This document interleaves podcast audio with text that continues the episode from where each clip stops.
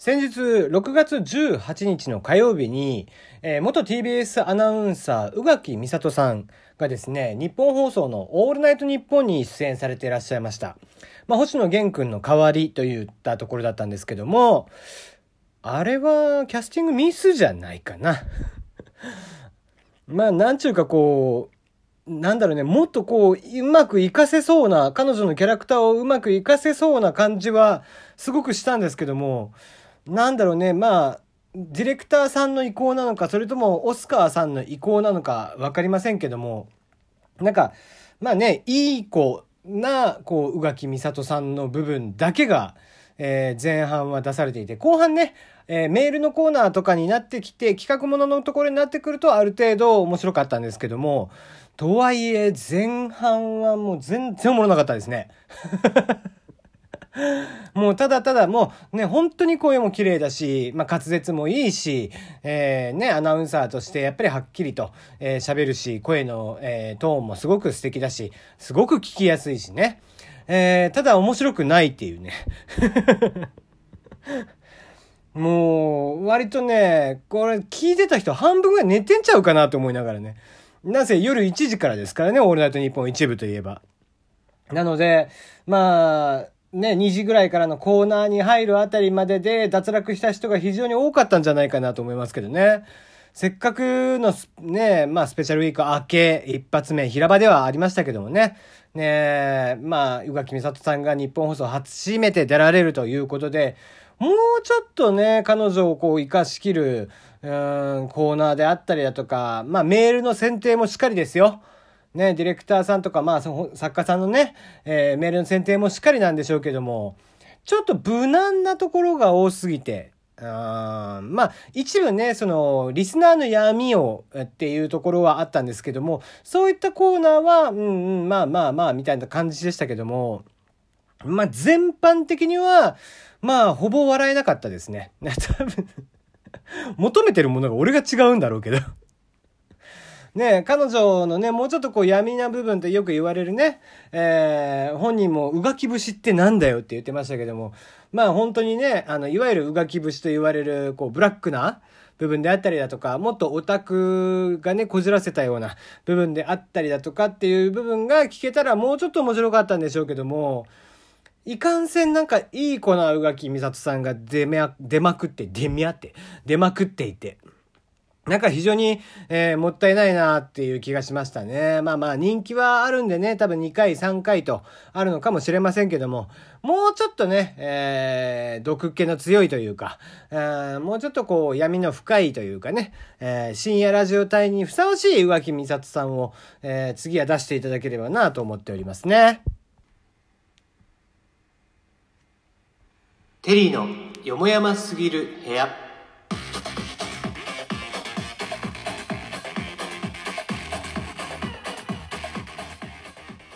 改めましてこんばんはテリーでございます。いかがお過ごしでしょうか？えー、本当ねやっぱりこう「オールナイトニッポン」まあなんだろうな。やっぱりジャンクに勝てない理由だよね。で もなんかもう今やね深夜ラジオといえばなんかもうジャンクっていうイメージの方がどっちかというと強くなっちゃったよね。うん、深夜ラジオってねこうもうちょっとこう毒気があったりだとかさ。うんまあまあ別に下ネタをやる必要性はないんだけどもこうね深夜に一人でこう聞いてて笑いこう声でそれでも声を出して笑えたりだとかあする感じがいいなとは思うんだけどオールナイトはもうもはやねなんかオードリーとあ岡村さんとまあまあ玄君あたりはね、えー、ある程度笑えるんでしょうけども。あと深夜2部。えー、で、まあ、三四郎とか、えー、佐久間さんとかっていう感じでね、まあ、笑えるのも、まあまあ、 Creepy とかね、うん、あたり、 Creepy Nuts ですね、あたりのこう、笑えるラジオの方が半分ぐらいになっちゃってるっていうのがね、その点ジャンクはさ、やっぱりあの全部芸人さんで揃えてるっていうのがあってある程度ラジオとしても攻めてる部分が非常に強いよね。うん。で、まあ、金曜日なんかだと松之丞とかがやっていたりだとか、ね、12時台とかでも、こう、アルカンドピースとかね、えー、そこら辺がやっていて、四千頭身とかもやってんだったっけ？四千頭身は違うか。もうやめたんだ。うん。ね、えー、そういった、こう、もうちょっとね、えー、面白みがある人を、揃えてほしいなっていう感じがするけどなうんやるんだったらね宇垣さんもうちょっとこううん毒気強いのが俺は聞きたかったけどね、うん、まあ俺が求めてるものがちょっと世間とずれてるっていうのもあるんでしょうけどもはい、えー、この番組ではメールの方を募集しています。えー、番組に関しての質問、感想、応援、ふつおた、恋バナ、相談口、何でも結構です。え、大喜利のお題、大喜利始まっています。こちら日曜日、えー、9時、夜の9時まで、21時まで募集をしております。お題、朝起きてご飯を食べて家を出た。これに下の句を加えてどうでもいい短歌にしなさい。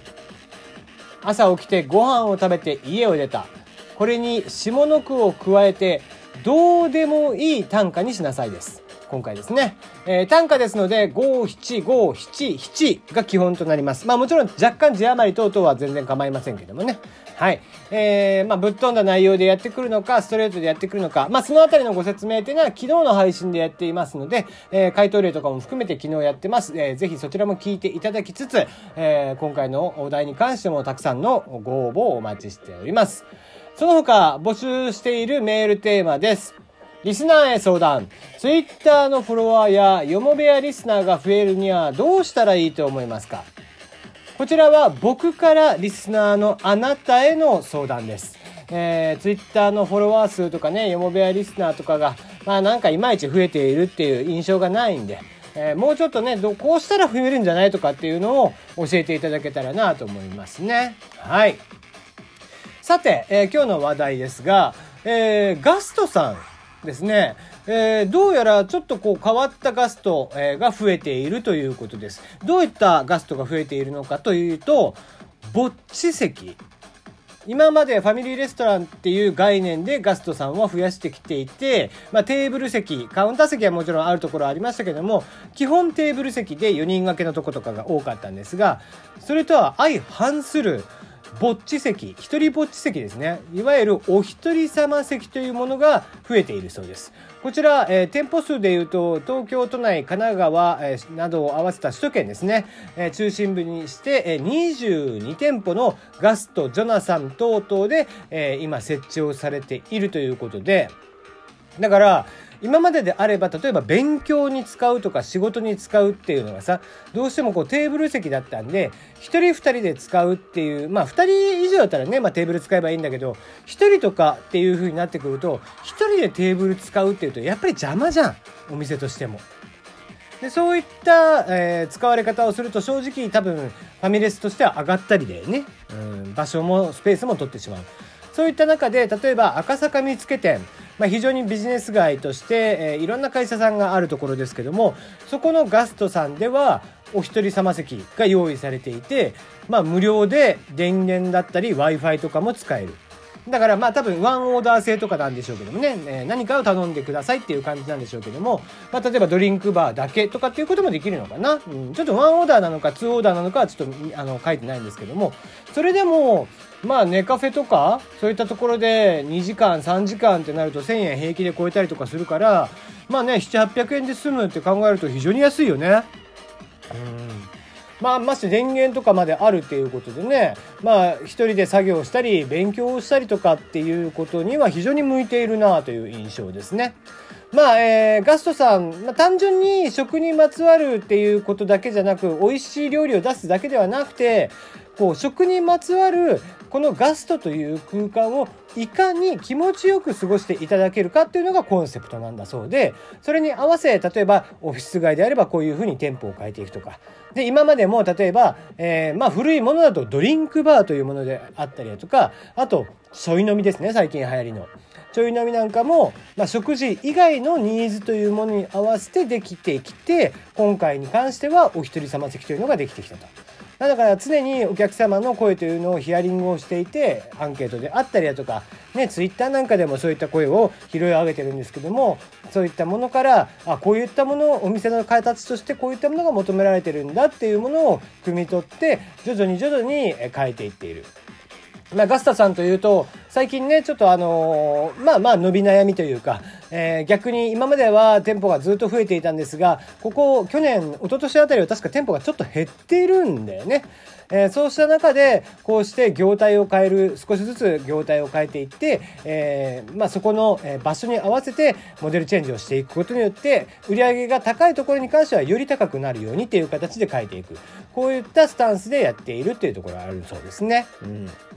まあね、えー、ガストさんあたりの値段価格帯で、えー、しかもお一人でずっと使ってられるとすれば、まあ下手にね、フリースペースとか使うビジネスマンなんかだったら、ガスト使った方がお昼もね、そのまま食べれるし、みたいにはなるしね、えー、よっぽどいいんじゃないかなっていう気はしていますけどもね。はい。えー、ちょっとね、僕も機会があればぜひ、えー、使ってみたいなと思っています。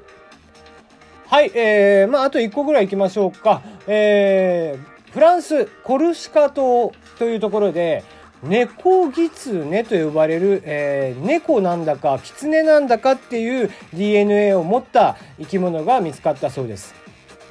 こちら特徴的なのは猫よりも通常の猫よりもはるかに、えー、犬歯ですね。が非常に大きいと。なので、狐はどちらかというと猫、え、ー、と、犬に近い存在なので、その、えー、2つの遺伝子を掛け合わせて持っているんじゃないかということで、どうやらコルシカ島で、は16匹のこの、えー、猫狐が発見をされて、今後はちょっと生態を見ていくということなのですね。まあ、一応新種ということらしいですね。うんあの動画を見たんですけどもね左目と右目がはっきりと違う形あの色をしていたりだとか、まあ、もちろんきちんと揃っている猫もいるそうでまあただ見た目完全に猫でした。まあ俺からするとさその犬歯が大きいとあとちょっと猫よりははるかに大きいのかなっていう印象ですね。まあとはいええー、猫の要素が非常に強いのでむちゃくちゃ可愛いですのでよかったら動画も、えー、見てみてください。CNN さんでは写真も載っています。それでは今日はここまでまた明日。